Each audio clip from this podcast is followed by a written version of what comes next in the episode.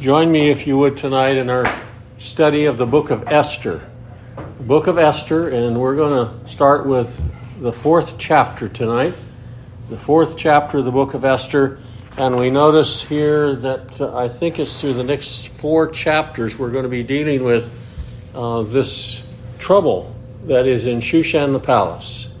And we find out for such a time as this is Esther raised to her position. I do want to read a one passage in the last chapter, and that is in chapter 3 and verse 15. We left that left this point last time, chapter 3 and verse 15, the last verse of the last chapter, that uh, King Ahasuerus and Haman have sent out a message throughout all the kingdom. And they, they've been, posts went out and this is an English word that we still use today, our postman. We post a, po- a, a letter. The post went out being hastened by the king's commandment, and the decree was given in Shushan the palace. And the king and Haman sat down to drink.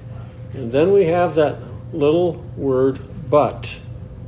The city Shushan was perplexed from this word, we find that it was troubled or it was disquieted.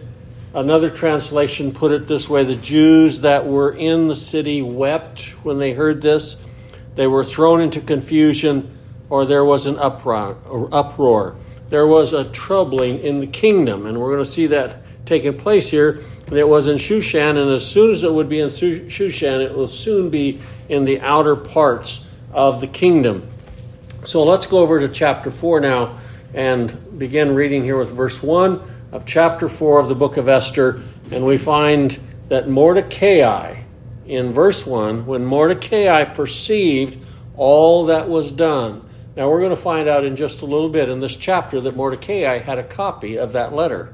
So they've done some really quick printing and they've got it ushered out. They've set posts out throughout all the kingdom but Mordecai has a copy of this. Now, he has a special copy of this because this copy is going to be delivered to Queen Esther. There's no other reason in this world that Mordecai had that copy of that, of that uh, an announcement to most people would be enough. But Mordecai has been given a copy of that edict. All right? And it tells us here in this passage of Scripture that Mordecai rent his clothes and put on sackcloth with ashes and went out into the midst of the city and cried with a loud and a bitter cry. This sackcloth that we find here, I, I looked this up and it seems to be a, a uh, Hebrew idiom sackcloth and ashes. It was something that they were familiar with, and it spoke of having. Uh, they donned this, uh, they put on these very coarse, and probably most of those clothes are made out of goat hair, it says, and they put or sprinkled some ash on them, and it was to demonstrate that they were contrite or sorry for some transgression. And uh, this particular word is used in our language, dates back to the 16th century and in England. So before the printing of our translation, we have this idiom introduced into the into the English language, but we find that it is used several times in Scripture. If you'll notice with me in the book of, um, well, We'll get there in just a moment. Let's read a little more. And uh, it says that he put on sackcloth and ashes and went out into the midst of the city and cried with a loud and a bitter cry. Now, this is how Mordecai took the message that had been given to him, the impact on Mordecai. He heard he perceived, he saw, he discovered, he learned, he became aware of, or he found out what that edict had to say. That uh, and he rent his clothes. Now, an interesting thing about this passage of scripture is that uh, when we look at Mordecai and him doing going through this process, Mordecai knew why this edict had been sent out. He was the cause of it. What? He did not bow to Haman. He's the one. And we can just see this as we look at Mordecai and we see the, the effects of this uh, uh, on him, uh, the effects that, that what t- transpired and what took place. it's interesting just to consider that Mordecai is truly in great mourning about the people, the Jews, because of some of what he has done. Now, we know it wasn't lawful for him to bow down to Haman or bow down to Ahasuerus. It wasn't, that was not the, the point. And he wasn't mad at Haman to begin with, and he wasn't mad at Ahasuerus to begin with. It was just a point. I'm not bowing. I can't bow. I will not worship a human being. I will not bow in the same way that I bow before my Almighty God. And we find that that experience with the three Hebrew children, and we find that experience with Daniel. They wouldn't bow, and if you're not going to bow, you're going to suffer the consequences for it. Three Hebrew children thrown into a burning fiery furnace. Daniel thrown into a lion's den. And we find out that in that, and it, it's to me, it is just an outstanding miracle of God's grace because very few people have been thrown into a burning fiery furnace and ever lived to tell the tale. Or very many people were thrown into a lion's den and ever lived to tell the tale. Many of our forebears died in the in the Colosseum in Rome or other places over the same thing. And they didn't were not delivered, but these were, and they were delivered for our benefit. And they were delivered for us to notice that God is almighty and he rules and reigns and he takes care of his people as he sees fit. It's not up to us, it's up to Him how we are delivered or not delivered. And we may, we may pass out in the night in the sleep, or we may pass out in a tragic wreck. It doesn't matter. That's still going to be up to God. He may have been asked, as religion would ask, What must I do to be saved? Now, you know, when I grew up in church, that was always asked young people. What must I do to be saved? What must you do to be saved? Well, we found out that there's nothing that we can do to be saved. We find out that yet Mordecai knew that there was nothing he could do, and it was in the hands of someone else. The deliverance of the Jews was in the hands of someone else. There must be a better mediator than him. There's going to have to be someone higher up the chain than him. He cannot deliver the Jews. He can't even deliver himself from the consequences of his own actions just like we find Adam could not deliver himself from the consequences of his own actions. There was no fig leaves big enough. There was no tree big enough. There was no sacrifice big enough. It took Almighty God to deal with this. So we're going to find out that there's other people going to get involved in this. One of them is going to be Esther. She's the queen. Another one's going to get inter- interested in this, and that's the king how blessed it is to have someone that's higher up the line to take care of the problems that even we have created for ourselves. So, Mordecai, he's the one that it must sit right at his feet, and we find that it sits right at Adam's feet, but everybody on this side of Adam also has the same problem. And it has to be dealt by someone higher than we are. We cannot get above ourselves. Uh, I, I love my little cup here. It's got Sylvester on it. It's smiling on one side and frowning on the other, so you can tell what attitude I have. but you can't get the water in here any higher than the sides of the cup. And so it is with us. We can't get anything higher than ourselves. We have to depend on someone else to do, do with that. So as we go back here, we find in verse 2 of this, chapter 4, and it came even before the king's gate, and came even before the king's gate, for none might enter the king's gate clothed with sackcloth. And in every province, now here is the consequences of that edict that has been sent out. It's finally getting out there. How long it took to get out to the hinterlands, it doesn't tell us, but we do find out the results among God's people of that edict. Mordecai is going to have a copy of it. The rest of them is probably nailed to the doors of the church at Wittenberg or whatever. It's nailed to trees or whatever, and says, And in every province, whithersoever the king's command and his decree came, there was great mourning among the Jews, and fasting, and weeping, and wailing, and many lay in sackcloth and ashes. It's a troublesome time in the Persian Empire. And it started with a man. Now, he would not bow. And the consequences of that are going to be great in Shushan, the palace, and in the rest of the area. We find here that the consequences of this 127 provinces are going to get posts with this message. 127 provinces are going to have the same message delivered unto them, and that is all the Jews are going to be slain on a certain day, and the day is listed in this edict. It is going to be the 13th day of the last month of the year.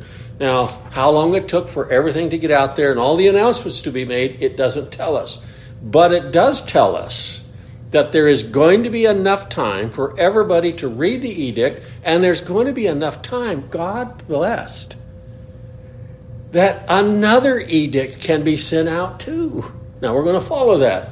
We got the edict, the first one, all the Jews are going to be slain. And then we are going to give the edict, all the Jews can protect themselves. How blessed that there is enough time. The impact of this edict is far reaching.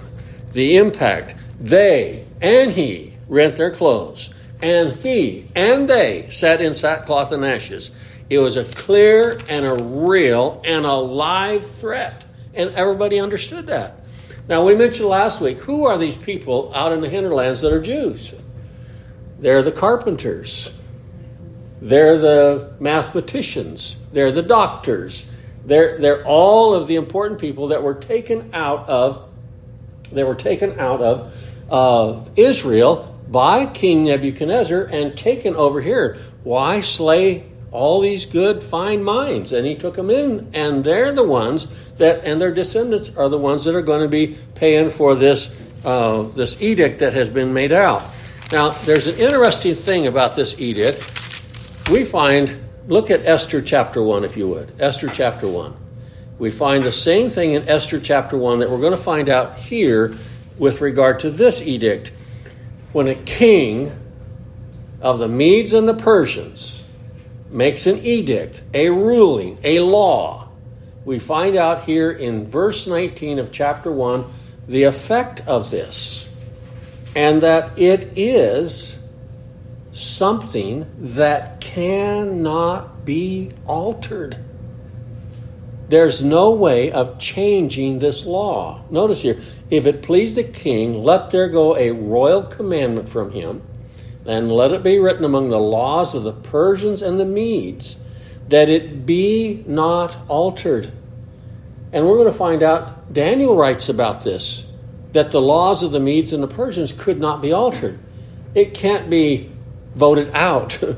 now, we're going to find out that it can be circumvented, but it can't be voted out. It's still there. And it goes on to tell us that Vashti come not before King Ahasuerus, and let the king give her royal estate unto another that is better than she. Well, turn with me on the same vein as we think about this edict that went out. It's in writing, it's been sent out by the post. It has brought a great hue and cry among the Jews that are out there. They are weeping and wailing and sitting in sackcloth and ashes. They are turned upside down by this command that has been sent out. Most of them, I'm sure, have been quite pleased with their position that they have in this kingdom. They have made money. they have been good servants of the king, and to have this happen to them. Well, in the book of Daniel, it tells us again, this Daniel chapter 6. In Daniel chapter 6, and you know, there's so much similarity with regard to this law of the Medes and the Persians that are brought into the scripture by Almighty God to share with us about the everlasting covenant. The everlasting covenant cannot be altered. It can't even be voted around because the three that are in charge of it are not going to vote around it. They have made an agreement in the council halls of eternity before the world ever began. They made an agreement, they made a covenant, and they're agreeing to it, and they're going to carry it out, and they do not change. So we don't have another court over here with the ability of changing it, and we don't have even a king that will change it. But here in Daniel chapter 6 and verse 8, we read these words about this law of the Medes and the Persians. Daniel chapter 6 and verse 8.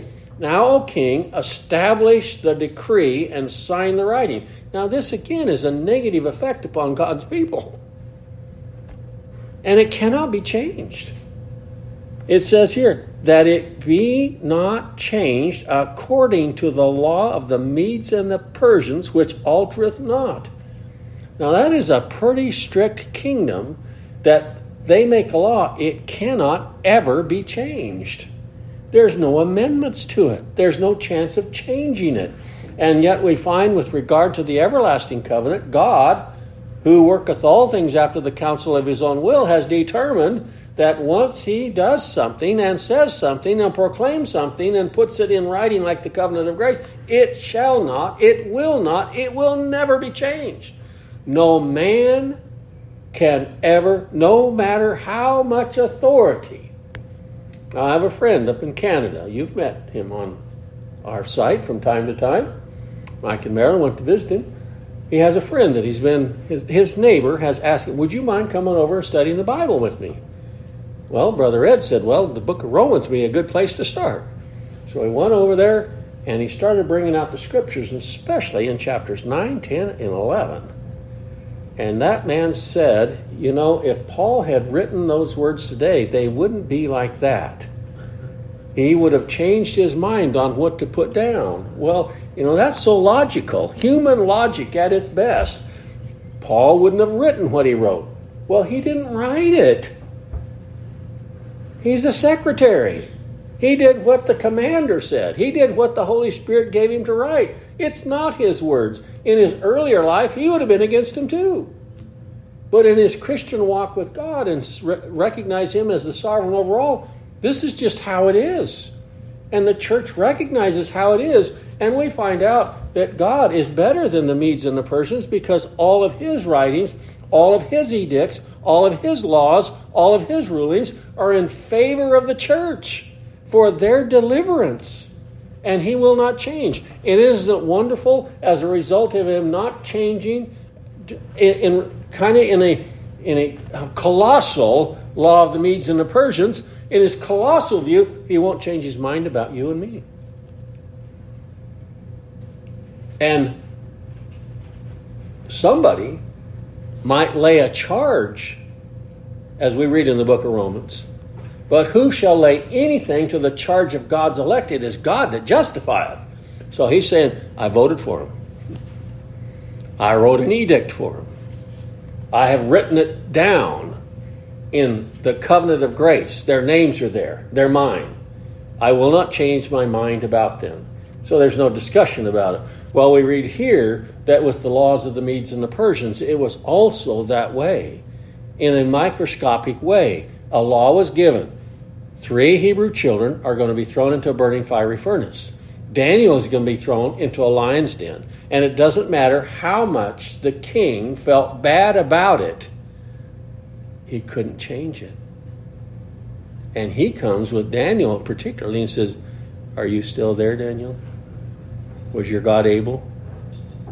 Daniel said, Yeah, Lord came, shut the lion's mouth. Well, turn with me just a little bit further in the sixth chapter and verse 12. Verse 12 Then they came near and spake before the king concerning the king's decree. Hast thou not signed a decree that every man that shall ask a petition of any god or man within thirty days, save of thee, O king, shall be cast into the den of lions? The king answered and said, The thing is true, according to the law of the Medes and Persians, which altereth not. Yes, that's the law. And then in verse 14 of this same chapter, then the king, when he heard these words, was sore displeased. Why? With himself, and set his heart on da- Daniel to deliver him, and he labored till the going down of the sun to deliver him. And what was against it? The law of the Medes and the Persians. He couldn't change his mind about it. Well, and then in verse 18 of this, it says, Then the king went to his palace and passed the night fasting Neither were instruments of music brought before him, and a sleep went from him. What a statement concerning Daniel. A law is passed, a law. And you know, as we mentioned with King Ahasuerus, just like with this King Nebuchadnezzar, they don't even think about what they're signing. I'm thankful God was thinking about it. All wisdom was poured out on our behalf.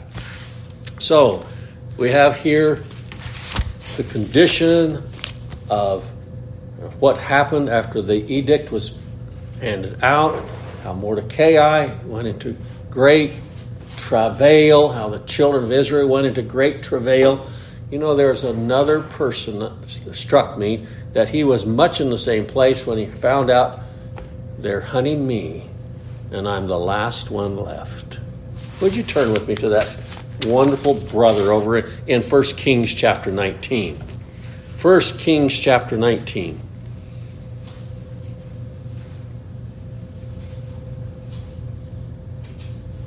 In 1 Kings chapter 19, and there in verse 10. Now there's a lady after him. She's the queen. Ahab's wife, Jezebel. She could she could kill him in a heartbeat. She's ordered his death. It says, and he said, I have been very jealous for the Lord God of hosts. For the children of Israel have forsaken thy covenant, thrown down thy altars, and slain thy prophets with the sword, and I, even I, only am left, and they seek my life to take it away. Do you think he's serious? Absolutely. He saw it, he, he spoke it as he saw it.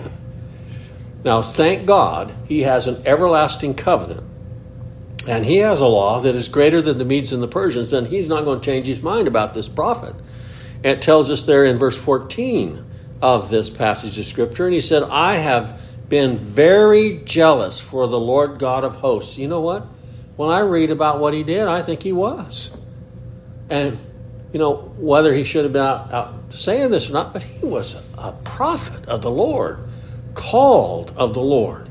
He didn't manufacture his call, he was called of the Lord. I love that passage of scripture where the Lord said, Pray ye the Lord of the harvest that he will send forth labors. That he, I believe, this prophet was sent forth. And he goes, Because the children of Israel have forsaken thy covenant.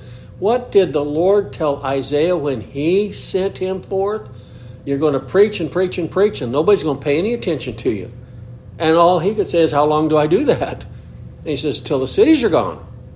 Don't stop. All right? Goes on here and says, Thrown down thine altars, slain thy prophets with the sword, and I, even I, only am left, and they seek my life to take it away. Verse 18. God says, Oh my.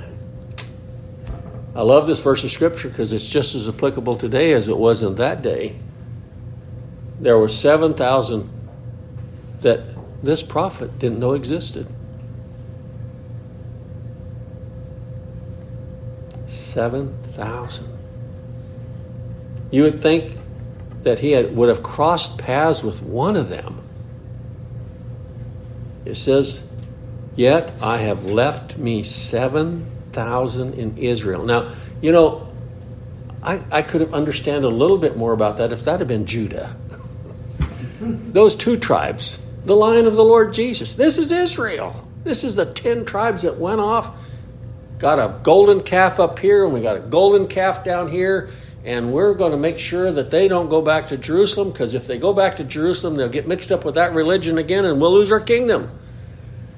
He said, I have left me 7,000 in Israel, all the knees which have not bowed unto Balaam, Baal, and every mouth which hath not kissed him. They have not given in to the pressure. Now they may be hunted too. There may be a, a price on their head, but they have not bowed and they have not kissed this idol. What a statement. The Lord said, I have left me 7,000. They're mine. And so 7,001 in Israel, that's pretty good. but it's all of the Lord. Now we're going to find out that the Lord is going to tell this man to go, Elijah, go ordain Elisha, and he's going to take over for you, and so forth and so on. But we find that in chapter 19, uh, oh, chapter 19, verses 1 and 2, let's look at that. It says, And Ahab, now this is the reason. Here's the edict. Ahab told Jezebel all that Elijah had done, and with all how he had slain all the prophets with the sword and Jezebel sent a messenger unto Elijah, saying, so let the gods do to me, and more also, if I make not thy life as the life of one of them by tomorrow about this time. If you're not killed by tomorrow, I should be. So that's what he's talking about. There is a real threat on his life. There's a real threat on Mordecai's life. There's a real threat on every Jew in Shushan the palace and throughout the Persian Empire. The 127 provinces, there is this. Now, Mordecai, Mordecai had a, a, great deal on his side. You know, we're all have had, will have, or will have again some great things happen in our lives that we wish didn't happen in our lives. And yet, as Mordecai had, so is all of God's people on the earth blessed because they know the joyful sound. You know, we don't have the name of the Lord mentioned in the book of Esther, but we have people who worship the Lord God Almighty. Mordecai is one of them, and another one is the Queen Esther. And there's going to be some more scattered throughout the province. Turn with me to the Psalms, if you would as we find out Mordecai, even though in his great travail, he was a blessed man. He knew something about God. He knew the blessed message. In the book of Psalms, Psalm 89, in Psalm 89, we have this message left us. Psalm 89 and verse 15. Blessed is the people. Now, what is that joyful sound? What is that joyful sound? Well, God saves his people. He changes not. It's a glorious gospel. It's a gospel of shed blood. It's the gospel of the shed blood of the Messiah or Christ as we look at him. It is good news.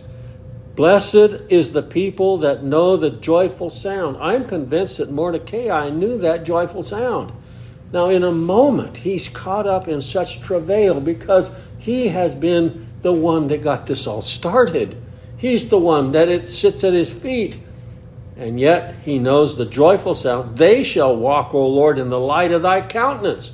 God has not forgotten him, and God has not put him aside, and God has not said, This is not for naught. This is going to take place. Also, we find out that the people are blessed. Turn with me back to the Psalm 32.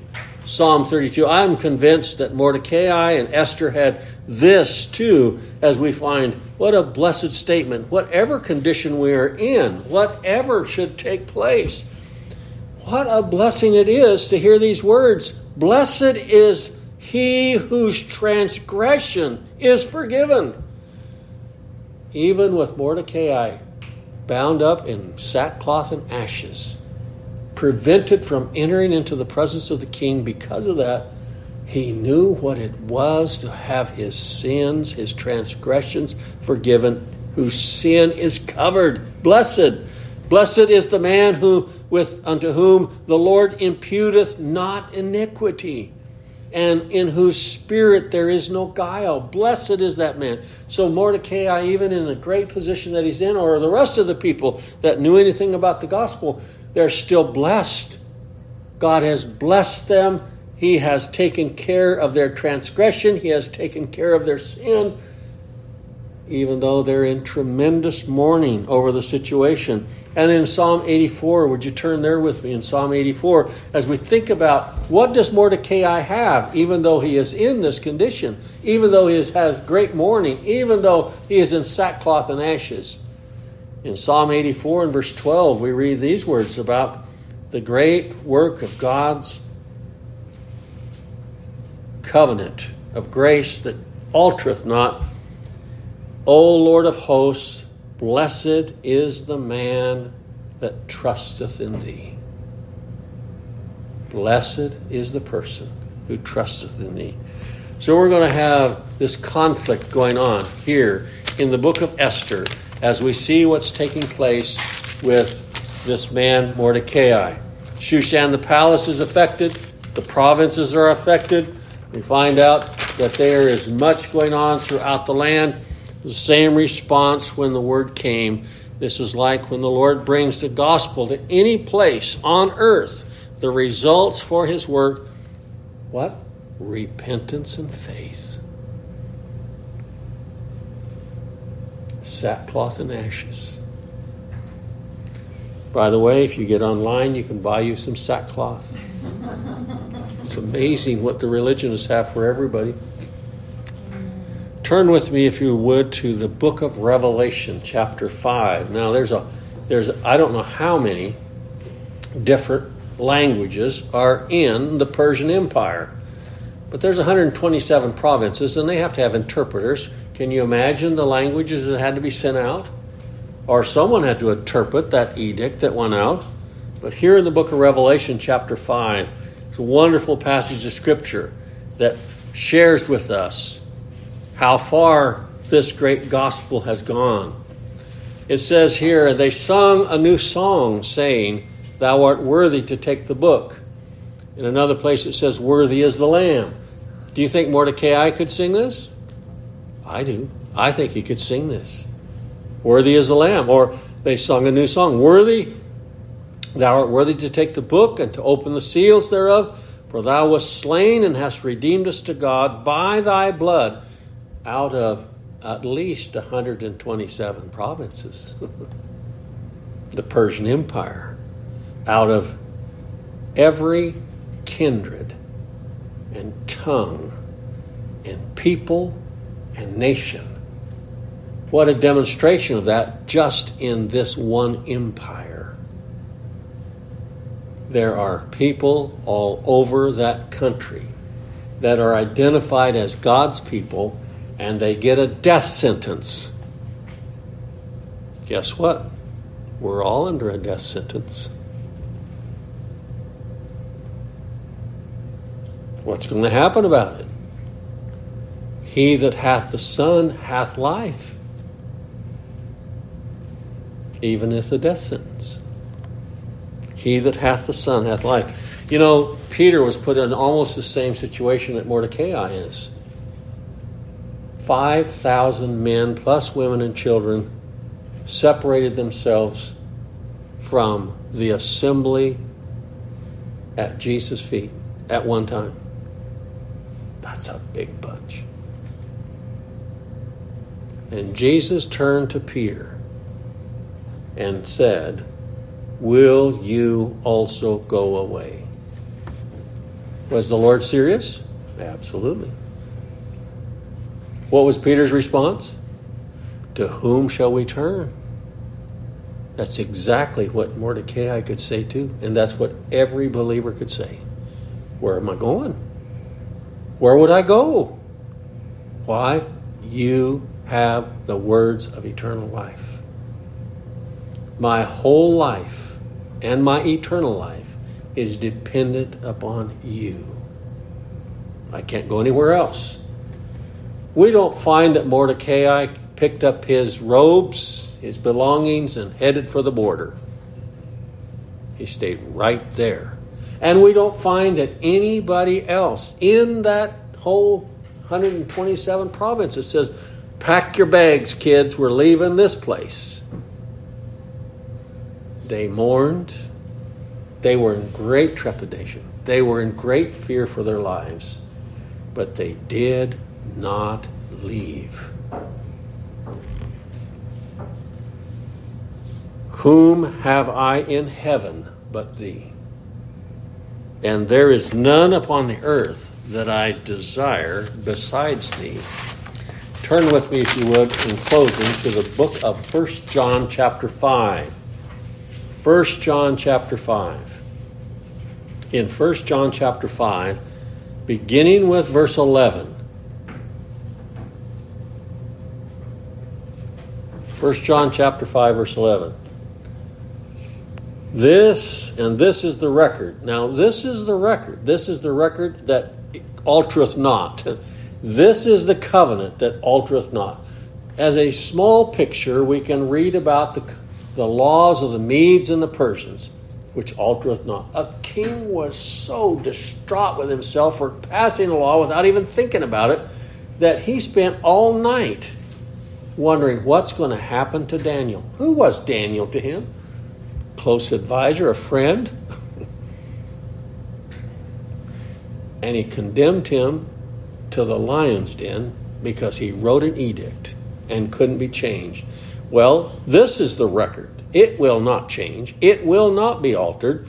That God hath given to us eternal life, and this life is in his Son. He that hath the Son hath life. He that hath not the Son of God hath not life. Did you notice the change there? He that hath the Son hath life. Now, those who have life know who the Son is. He's the Son of God. What did Peter say when Christ asked him, Who do you say that I am? He says, Thou art the Christ, the Son of the living God. Flesh and blood hath not revealed this unto you. Goes on to tell us in that very same verse, He that hath not the Son of God hath not life. They don't know him for who he is. He is the Son of God. It is quite evident that everyone that is born again knows he's the Son of God. He's God the Son. He's the Son of Man. He is Emmanuel, God with us. He is the God man. He is the Word come in the flesh. These things have I written unto you that believe on the name of the Son of God, that ye may know that ye have eternal life. It's been written down in the book and it cannot be altered. It will not be changed. I will not erase any and I will not add any. he has purposed in himself to do what he purposed to do. All right, it goes on that ye may know that ye have eternal life and that ye may believe on the name of the Son of God. And this is the confidence that we have in him that if we ask anything according to his will, he heareth us. Isn't that an interesting statement made?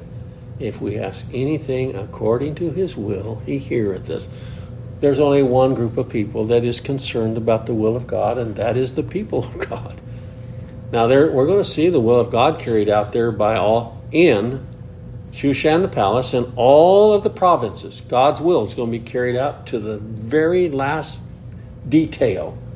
He's going to protect all his people and the rest. What does he say? Doth not the potter have power over the clay? Of one lump to make those into honor and the other lump to make them to dishonor? We're going to see the potter at work. Now, he's going to use human frailty. We're going to have the queen finds out what the problem is. She's been kept from this.